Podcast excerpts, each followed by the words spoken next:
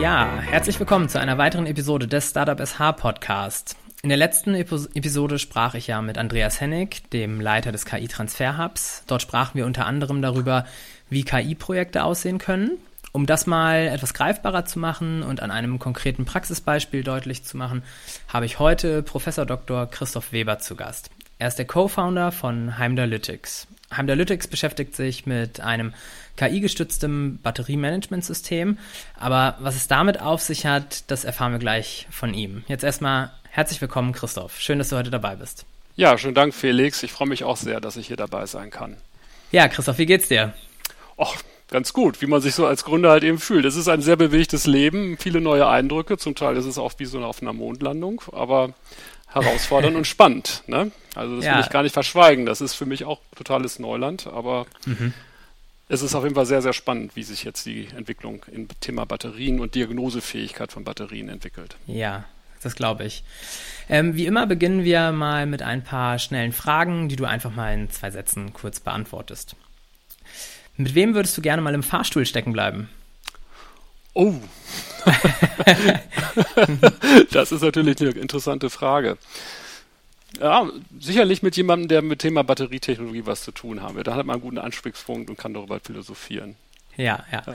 Äh, welche Länder würdest du gerne mal bereisen? Ah, ich war schon in vielen, vielen Ländern. Was mir tatsächlich fehlt und was mich ex extrem reizen würde, wäre Nord Nordkorea. Oh, ja. Einfach wegen der krassen Kontraste. Ja. Ähm, welches Buch hast du als letztes gelesen und warum? Ähm, tatsächlich habe ich im Sommerurlaub ein Buch von David äh, von Grisham gelesen und ich glaube, ich kann mich leider nicht mehr an den Titel erinnern. Ähm, da müsste ich jetzt nochmal nachgucken, damit ich das jetzt mal richtig in der Erfahrung okay. bringe. Christoph, lass uns doch mal zum Einstieg einfach mal darüber sprechen, ähm, wer bist du und was machst du? Ja, ich bin äh, Christoph Weber, 49 Jahre, ähm, bin seit 2008 also gehöre schon fast zum Establishment der Fachhochschule Kiel, bin dort als Professor tätig für die ähm, Lehrgebiete elektrische Antriebstechnik und elektrische Schaltungsentwicklung. Und das ist auch, das letzte ist auch ein wichtiges Thema, was sozusagen notwendig ist, um sich mit Batterien auseinandersetzen zu können, vor allen Dingen der Messtechnik. Und ähm, das habe ich quasi von meiner alten Firma mitgenommen. Wir sind ja in der Hochschule hier häufig aus einem industriellen Umfeld. Und äh, ich war früher bei der Firma Jungheinrich und dieses Unternehmen baut ja bekanntlicherweise Gabelstapler, die häufig auch batteriebetrieben sind. Und wir hatten dann 2007, 2008 quasi angefangen, mit der Lithium-Ionen-Batterietechnologie zu arbeiten. Und es hat sich gerade jetzt auch herausgestellt, dass das ein ja, absoluter Marktvorteil äh, ist, äh, Gabelstapler mit Lithium-Ionen-Batterien aufzubauen und die damit auszustatten. Und da war ich quasi auch mit der Entwicklung von Batteriemanagementsystemen dann ähm, ja, verbunden und das ist dann quasi mitgenommen worden an die Hochschule und ah, kontinuierlich ja. ausgebaut worden. Ja, sehr spannend. Also Jungheinrich als Weltmarktführer, ja, das äh, kennen wir natürlich alle. Ja, ähm, in Schleswig-Holstein natürlich auch. Genau, ne? in Schleswig-Holstein, ja. ja. So, ihr, ihr habt jetzt Heimdalytics eben auf Grundlage dessen äh, gegründet. Ähm, sag, erzähl uns doch mal, was genau treibt ihr da? Also wir haben in den Forschungsaktivitäten hier in der Hochschule immer einen sehr hohen Praxisbezug. Uns stellt sich natürlich die Frage, wie kann man die Forschungsergebnisse nachher tatsächlich auch in einem Produkt oder in einer Anwendung dann nutzbringend weiterverwenden. Und wir haben uns ähm, quasi früh entschieden, auf eine etwas ausgereiftere Messtechnik zu, zurückzugreifen, als das, wenn man ein klassisches Batteriemanagementsystem aufbaut. Typischerweise misst man dort Spannungen, Ströme und Temperaturen. Und wir haben gesagt, wir messen noch ein bisschen mehr, nämlich die sogenannte Impedanz oder vielmehr das Impedanzspektrum. Das ist sowas wie der Wechselstromwiderstand.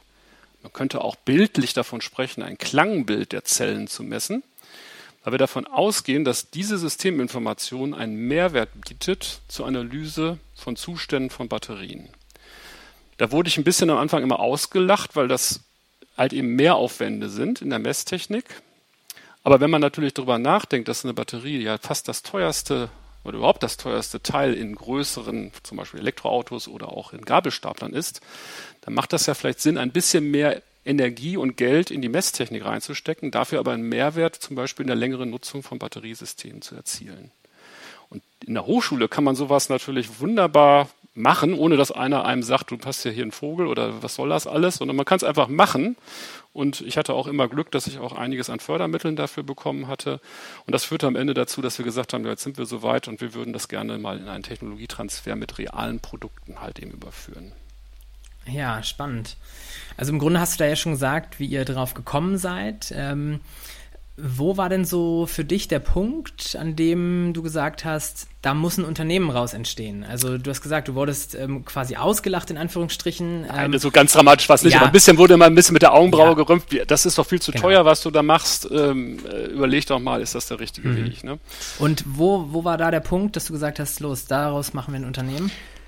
Also ähm, die Situation ist ja folgende. Es kommen immer mehr Elektroautos auf den Markt. Jetzt mhm. haben wir mhm. gerade aktuell 30 Prozent an Neuzulassungen mit irgendwie einer Batterie in dem Fahrzeug. Mhm. Und ich, wir, wir, haben irgendwie gemerkt, oder ich auch selber habe das deutlich gemerkt, man bringt die Fahrzeuge jetzt auf den Markt, aber kein Mensch denkt darüber nach, was ist eigentlich, wenn die Batterie die Garantiezeit überwunden hat. Da sprechen wir heutzutage so von acht Jahren.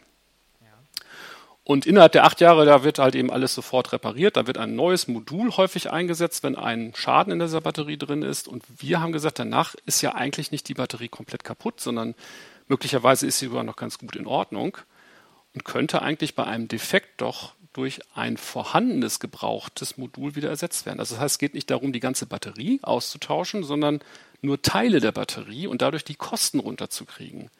Denn der eigentliche Austausch mit neuen Teilen von Batterien ist relativ teuer und das schreckt natürlich den Gebrauchtwagenkäufer am Ende des Tages ab. Und Absolut, dieses Problem, ich so höre, ne? ich würde ja, mir jetzt an der Stelle kein gebrauchtes E-Auto kaufen. Richtig, und einer, der es verkaufen möchte, der hat auch die Ungewissheit, was er eigentlich für den Wert noch hat. Ähm, der möchte eigentlich gerne die Gewissheit haben, dass wenn ein Schaden dann stattfindet, was ja auch dann mal irgendwann mal zu erwarten ist, möglicherweise nach zehn Jahren ähm, Lebensdauer, dass er nicht die ganze Batterie austauschen muss. Und genau für diesen Ansatz haben wir jetzt gemerkt, da wäre es eigentlich gut, dass man diese Messtechnik, die wir jetzt in dieser Batteriemanagement-Umgebung entwickelt haben, einsetzt für ein Diagnosegerät. A. Und das zweite ist auch herauszufinden, welche möglichen Bestandsmodule gebrauchte Bestandsmodule passen denn zu diesem Reparaturfall? Und das ist natürlich sehr datengetrieben. Das kann man sich ja, glaube ich, vorstellen. Und dieses Wissen dann darum zu haben, welche Merkmale sind denn dafür verantwortlich, dass man von wirklich gleicher Qualität sprechen kann, das ist das Geheimnis bei Analytics jetzt letzten Endes gewesen. Ja, stark. Also ich, meine nächste Frage wäre jetzt eben, was euch denn so einzigartig macht. Aber ich glaube, das hast du damit einfach schon beantwortet, oder? Ich will gar nicht verschweigen, dass es da auch andere Firmen gibt, die sich auf ja. dieser Analyse, Qualitätsanalyse äh, beschäftigt. Ähm, die versuchen häufig die Daten aus dem Batteriemanagementsystem selber zu verarbeiten über die sogenannte OBD-Schnittstelle. Das sind aber reine Daten, die aus Spannung, Strömen und Temperaturen gewonnen wird. Das ist das, was klassischerweise ein Batteriemanagementsystem misst. Und man kann natürlich auch daraus einiges an Informationen erzielen und und die Qualität in gewisser Weise beurteilen. Aber wenn der Fall jetzt eines Schadens auftritt, dann kann man da auch nur sagen, ja, du hast jetzt eine kaputte Batterie, kauf dir mal irgendwo eine neue. Und wir gehen jetzt noch einen Schritt weiter und wollen sozusagen mit unserer Messtechnik einmal den Schaden auch wirklich nochmal bestätigen. Das ist der erste Schritt. Aber das zweite ist dann, was ich eben schon mal gesagt hatte, die Kongruenz eines passungsfähigen Moduls herbeiführen, was in einem Bestand schon vorhanden ist. Und deswegen ist auch einer der Investoren, oder wir haben ja einige Investoren in der Firma, einer da ist sozusagen ein äh, Kandidat, der darauf besonders viel Interesse hat. Da kann ich ja gleich noch ein bisschen was dazu sagen. Ja, sehr ja. gerne. Ähm, jetzt hast du ein Beispiel schon genannt, eben das E-Auto, das einen ähm, defekten Akku hat, ähm, wo man eben guckt, welche Zelle kann da denn ähm, ersetzt werden. Was wäre denn ein weiteres Anwendungsfeld? Ja, ich würde vielleicht noch mal ein bisschen korrigieren. Ja. Den, das, was, was du eben gesagt hast, auf der Zellebene auszutauschen, das wäre ein absoluter Traum. Das wäre das Nachhaltigste, was ginge. Die Automobilhersteller verbauen die Zellen in Verbünden in einem Modul. Und mhm. dieses Modul ist innerhalb der Zellen verschweißt miteinander. Das heißt, das Trennen einer solchen Zelle wäre natürlich super, dann könnte man aus einem Bestandsmodul viele andere Batterien sofort reparieren. Aber wir müssen leider jetzt erstmal damit leben, dass sowas nur auf der Modulebene geht. Aber das okay. ist schon mal ein erster nachhaltiger Schritt, um das jetzt mal zu erklären, sozusagen. Ja, die, an, die andere Frage, da ging es ja jetzt um welche andere Anwendungsmöglichkeiten genau. dann gibt. Okay, also die gleiche Technologie kann man auch in Batteriemanagementsystemen verwerten. Wohl wissend, dass man da zusätzlich etwas mehr Messtechnik einbauen muss, was normalerweise in so einem Batteriemanagementsystem nicht da ist. Und da ist die Idee, dass man hochwertige Batteriesysteme, das kann ein Auto sein, aber vielmehr denke ich da mehr an stationäre Speichersysteme, die jetzt gerade in der Energiewende ja 24 Stunden, sieben Tage die Woche arbeiten müssen, dass ich quasi diese Messtechnik jetzt doch als Investition dazu packe in das Batteriesystem, um kontinuierlich mit diesem Messsystem relevante Merkmale zu messen. Mhm. Und da das stationäre Messsystem häufig ja auch über eine Internetverbindung zum Beispiel in die Außenwelt verfügt, das ist sowieso aus ja, wartungstechnischen Gründen notwendig, kann ich ja diese Daten auch sammeln, also fortlaufend und eine Art Lebensakte damit führen. Und da sind wir schnell bei der KI, weil man natürlich dann ein Potpourri an Daten hat, die sich kontinuierlich erfrischen mit neuen Daten und darauf dann die Trainings zum Beispiel laufen lassen kann, um gewisse Aussagen zur Qualität der Batterie oder auch zum, zum Beispiel Ladezustand wieder zu ermitteln. Und das große Ziel ist, ähm, wenn man jetzt so ein Speichersystem aufbaut, dann muss ich ja sicherstellen, dass es wirklich funktioniert. Und das geht nur über Redundanzen. Das heißt, man baut eigentlich einen Teil der Batterie nochmal neu auf, separat, das einspringt, wenn ein anderes Teil kaputt geht, unvorhergesehen. Und das sind ja auch ganz schön hohe Kosten. Ich will auch gar nicht sagen, dass wir mit unserem System diese Redundanzen komplett abschaffen kann, können, aber man könnte sie reduzieren, weil man ja eine bessere Diagnosefähigkeit hat und jetzt vor diesen unerwarteten Ausfällen ja etwas besser geschützt ist. Naja, ja, das klingt spannend, weil ähm, ich meine, mit so einem Batteriespeicher werden sich in Zukunft, in Zukunft vermutlich auch ähm, alle privaten Haushalte auseinandersetzen müssen. Also zumindest vielleicht Hausbesitzer. Genau, aber da würde jetzt, wenn ein Ausfall stattfinden würde, jetzt das nicht so ganz so dramatisch sein. Der würde sich freuen, ja, wenn er jetzt rechtzeitig klar. wüsste, ja. äh, dass er vielleicht jetzt mal was tun muss, dass irgendwie sich da in einigen Zellen noch Probleme jetzt demnächst ergeben werden. Aber wenn wir jetzt mal wirklich an Großspeichersysteme äh, denken, die zum Beispiel für Regelleistungsanwendungen äh, zum Einsatz kommen, da muss diese Einheit eine gewisse Leistung auch bringen zu einem festgelegten Zeitpunkt. Und wenn sie es nicht kann, naja, dann haben wir ein Problem. Dann, dann, wird derjenige, der diesen Batteriespeicher betreibt, der wird heftig bestraft dafür, weil er diese Leistung nicht gebracht hat. Und das tut er jetzt im Augenblick, indem er zum Beispiel Redundanzen einfach verbaut. Mhm. Lass uns mal dazu kommen, ähm, wie die Funktionsweise der KI ist. Ähm, kannst du dazu kurz mal etwas sagen, sodass es auch im Grunde Laien verstehen? Genau, das ist ein ganz wichtiger Punkt, denn viele versuchen immer KI anzuwenden auf Basis von vorhandenen Daten. Irgendwie jemand hat die mal zusammengetragen, in einer Datenbank am besten, auch ohne Fehler. Und dann verwende ich dann gewisse Algorithmen, wie zum Beispiel das überwachte Lernen oder auch ein unüberwachtes Lernen, was es alles Mögliche gibt, auch die sogenannten bestärkenden Lernen oder Zeitreihenanalysen.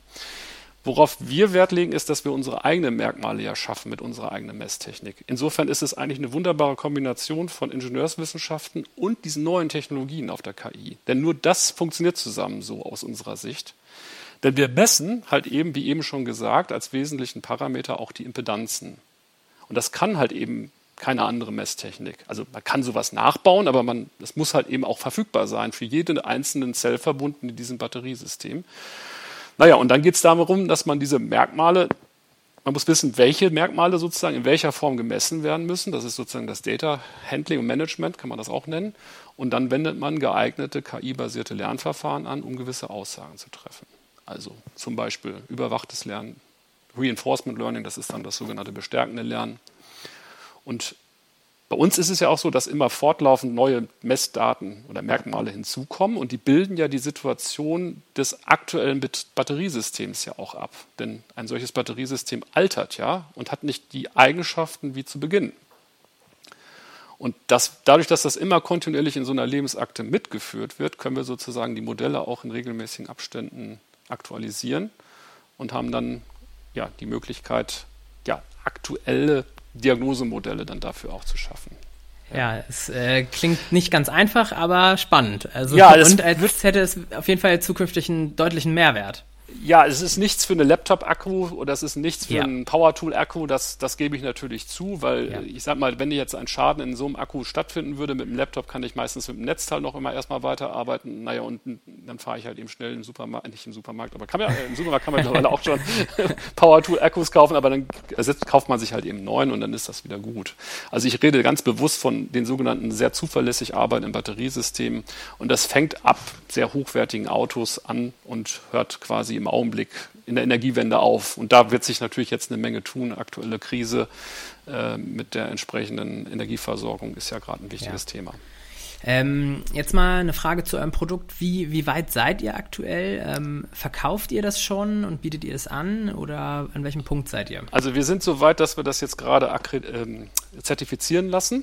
Mhm. Und unser erster Investor, den wir da haben, der hat sozusagen schon den Prototypen und äh, prüft damit jetzt quasi Batteriesysteme und tauscht auch Batteriesysteme aus.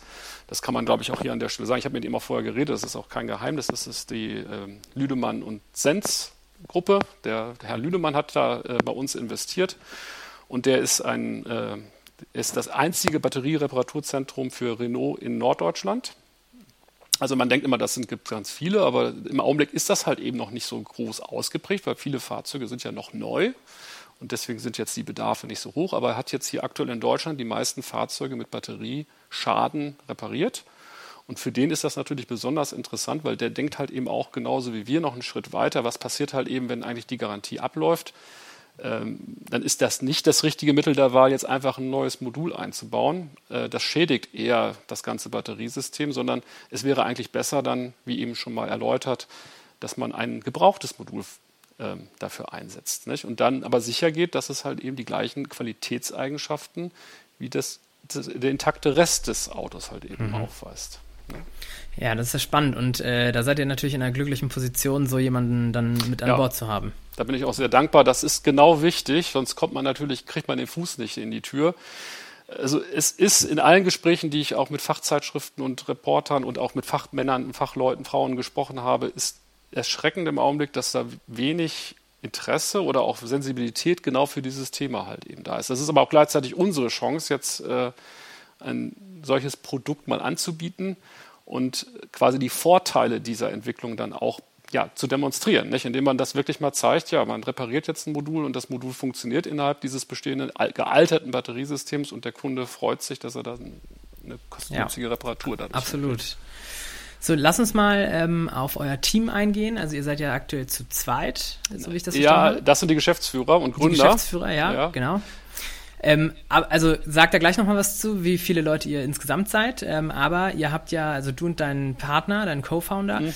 das ist ja scheinbar auch eine spannende Geschichte, weil er ist ähm, Kanadier und mhm. ähm, diese räumliche Distanz, die ist natürlich auch nicht so alltäglich. Wie ist es denn dazu gekommen?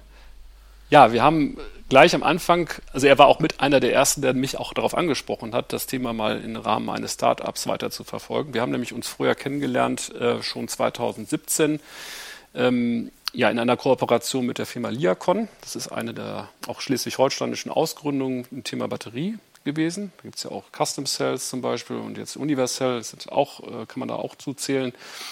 Und ähm, mit dem haben wir zusammen so einen ersten Prototypen eines Batteriemanagementsystems entwickelt.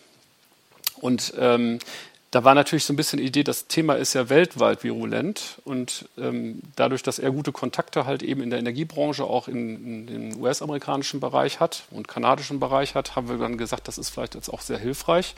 Und das hat auch dazu geführt, dass ein weiterer Investor, der jetzt allerdings aus Indien stammt, auch bei uns mit eingestiegen ist. Also der kam über ihn dann sozusagen in, in die Firma. Also es ist letzten Endes die Chance einfach zu vergrößern, außerhalb von Schleswig-Holstein jetzt bekannt zu werden. Weil das ist immer unser Problem.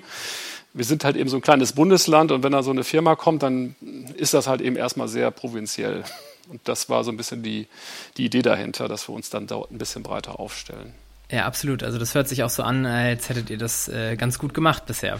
Ja, er hat auch Ahnung mit äh, Startups Gründung. Das ist ja sowas, was ich halt eben noch gar nicht mitgemacht habe. Ich bin ein Techniker und da sehe ich mich auch natürlich in der Rolle, besonders dort zu arbeiten und das ganze sozusagen auch Vertragswesen da drumherum läuft jetzt auch sehr stark auf Englisch natürlich, aber das ist natürlich sehr hilfreich, äh, dass man da jetzt möglichst wenig Fehler macht. Fehler macht man immer, aber nicht so ganz grobe hoffentlich. Ne? Ja, ja, genau.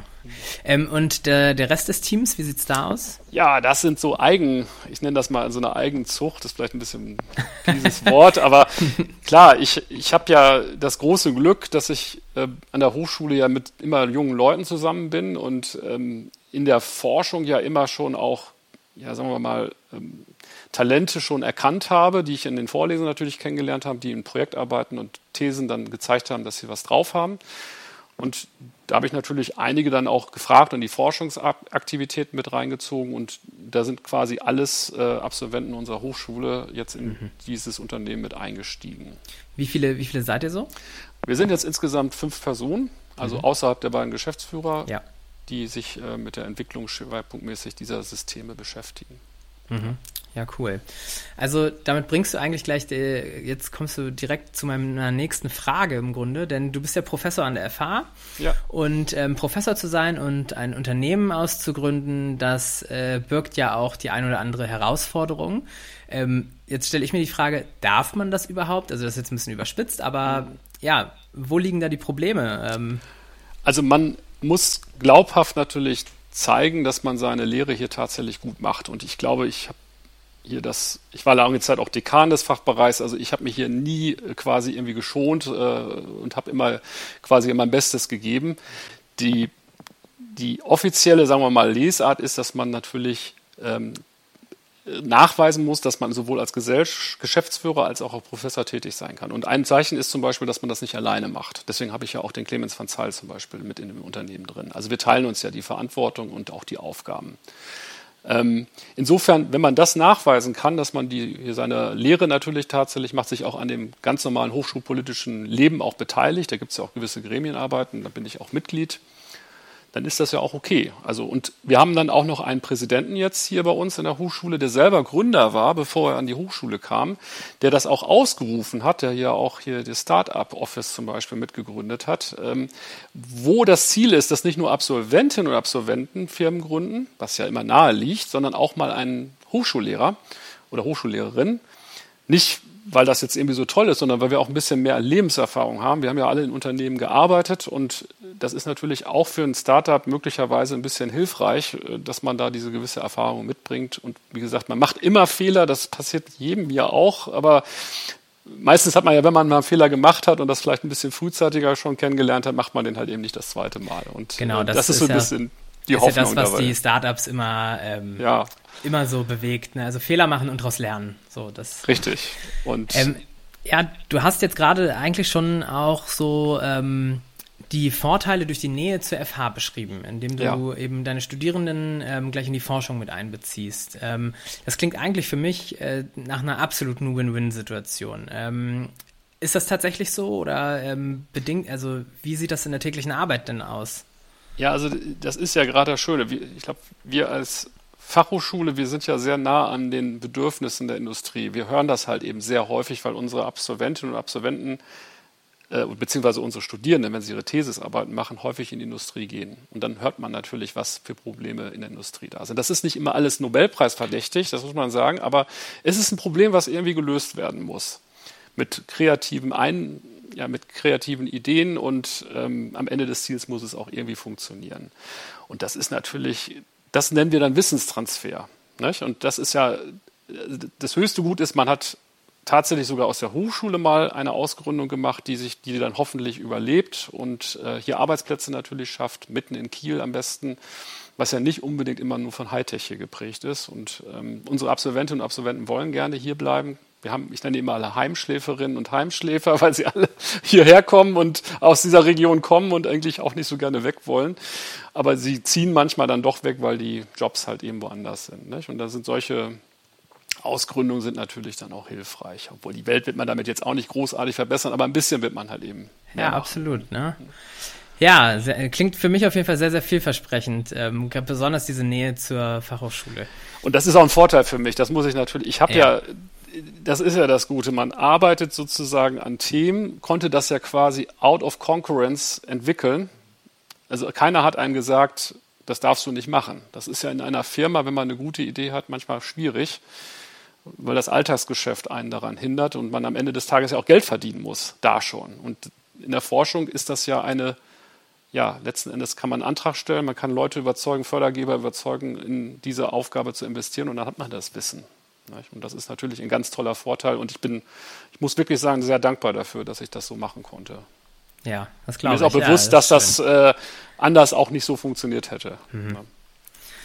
So, lass uns mal einen kurzen Sprung machen. Ähm, ihr habt ja auch die KI-Förderung des Landes bekommen. Ähm, über genau das Thema habe ich ja in der letzten Episode mit Andreas Hennig gesprochen. Und jetzt würde ich von dir einmal so aus der Praxis hören, wie das denn so alles ablief, ähm, ob es aufwendig war, wie die Kommunikation lief und so weiter. Also ähm, ja, du kannst es, denke ich, am besten einmal erzählen, weil du es aus ähm, Sicht des Antragstellers einfach direkt erlebt hast.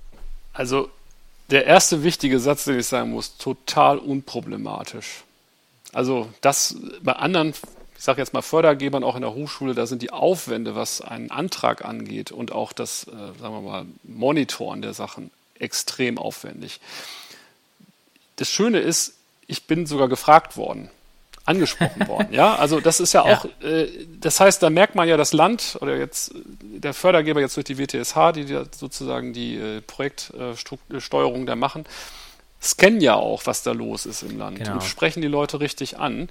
Und der Antrag selber, muss ich sagen, der war, der war überhaupt nicht aufwendig. Trotzdem konnte man natürlich klar und deutlich die Idee kommunizieren, auch die Vorteile kommunizieren. Und es war eigentlich am Ende des Tages gar nicht so viel Arbeit, um äh, eine tolle Förderung für unser Unternehmen zu bekommen. Mhm. Mit einem relevanten Thema natürlich, was uns dann auch äh, ja, wieder konkurrenzfähiger macht. Ja. Ja, schön, das ist natürlich schön zu hören. Also ähm, kurze Anmerkung hier an alle, das ist jetzt nicht irgendwie abgesprochen gewesen, sondern äh, das ist jetzt die ehrliche Meinung von ja. Christoph. Ähm, Genau, ähm, Christoph, Andreas sagte mir in der letzten Episode dann auch, ähm, dass Schleswig-Holstein sich in Sachen KI ähm, nicht verstecken braucht, sondern eigentlich im Gegenteil ähm, sogar eine Vorreiterrolle in Deutschland einnimmt. Ähm, wie siehst du das? Also ich sehe halt eben, ich war jetzt auch bei diesem KI-Transfer-Startup-Meeting in Norderstedt dabei. Da haben sich zehn Firmen aus dem äh, schleswig-holsteinischen Raum äh, vorgestellt. Das waren alles Ausgründungen, häufig aus, aus unseren Hochschulen hier in Schleswig-Holstein. Und äh, da war ich auch total überrascht über die Fülle der KI-Anwendungsmöglichkeiten. Also ich war zwar der Einzige, der was mit Batterien da zu tun hatte, aber die anderen hatten auch tolle relevante Themen. Es ging auch zum Teil um Energieeffizienz, äh, zum Beispiel von Kühlhäusern. Äh, und das sind natürlich genau ich denke mal, die richtigen Topics, die man jetzt angreifen muss, wo unser Land hier, Schleswig-Holstein, als eines der, viel, der Länder, die regenerative Energieformen hier produzieren können, quasi ein tolles Energiemanagement am Ende des Tages auch gehen können. Und das zieht ja auch wieder Industrie an. Also wir, wir denken immer, glaube ich, ein bisschen in unserem Land so ein bisschen kleinteilig manchmal, aber diese Fähigkeit, KI hier auszurollen, hat, glaube ich, einen enormen Impact für unser Land. Das ist noch gar nicht so richtig zu überschauen. Und das führt vielleicht auch dazu, dass wir so eine Art Powerhouse in Deutschland werden. Früher waren die Kraftwerke halt eben dort, wo Flüsse waren und wo man halt eben auch die, sagen wir mal, fossilen Brennstoffe dann auch verbrennen konnte und anliefern konnte. Und jetzt wird sich das in Zukunft halt eben drehen, aus meiner Sicht. Ja. Wir, wir haben es gleich geschafft tatsächlich. Ähm, ich würde natürlich jetzt ähm, noch einmal gerne wissen, welches denn eure aktuellen Herausforderungen sind, ähm, mit denen ihr euch beschäftigt. Das sind zum Teil ganz banale Sachen. Also als Firmengründer lernt man ja dann auch, man muss ja auch Gehälter und sowas zahlen, man muss das ganze Organisatorische machen, man redet dann mit Steuerberatungen, die wollen dann auch in gewisser Form die Sachen haben. Das sind ja alles Sachen, das hat in der Forschung jetzt irgendwie zum Beispiel bei uns die FH gemacht oder F&E GmbH. Das sind jetzt so ganz klassische Herausforderungen, die man natürlich auch meistern muss, wo man gar nicht so die Ahnung vorher hatte. Aber es ist natürlich auch ein Aspekt, ähm, das richtige, sagen wir mal, äh, Modell nachher zu finden, wie man zum Beispiel auch die Produkte nachher in den Markt bringen möchte. Nicht? Also man, man, man kann Gerät verkaufen, man kann aber auch Service verkaufen. Wie viel Teil Gerät und wie viel Teil Service äh, ist jetzt richtig? Und das ist so eine Aus, Ausloterei, das richtige Maß dafür zu finden, dann ähm, auch nachher am Ende des Tages damit Geld zu verdienen und dann auch zu überleben damit nicht? und gut dann zu leben. Davon, Absolut. Das, das sind, sind, jetzt, das sind, wir haben da Ideen natürlich, wie wir uns das vorstellen und da das Produkt ja noch gar nicht so richtig, das gibt es ja halt eben nicht. Wenn man natürlich sagt, ich habe jetzt hier einen Dosenöffner, dann weiß man, der Dosenöffner kostet woanders halt eben 5 Euro und dann kann ich jetzt nicht 10 Euro nehmen, dann kann ich vielleicht 4 Euro nehmen und habe vielleicht noch ein Zusatzfeature und verkaufe das dann. Das ist jetzt etwas anders und man muss natürlich den Wert sozusagen dieser Leistung gegenüber einer fiktiven anderen Lösung dann äh, gegenüberstellen. Mhm. Ne?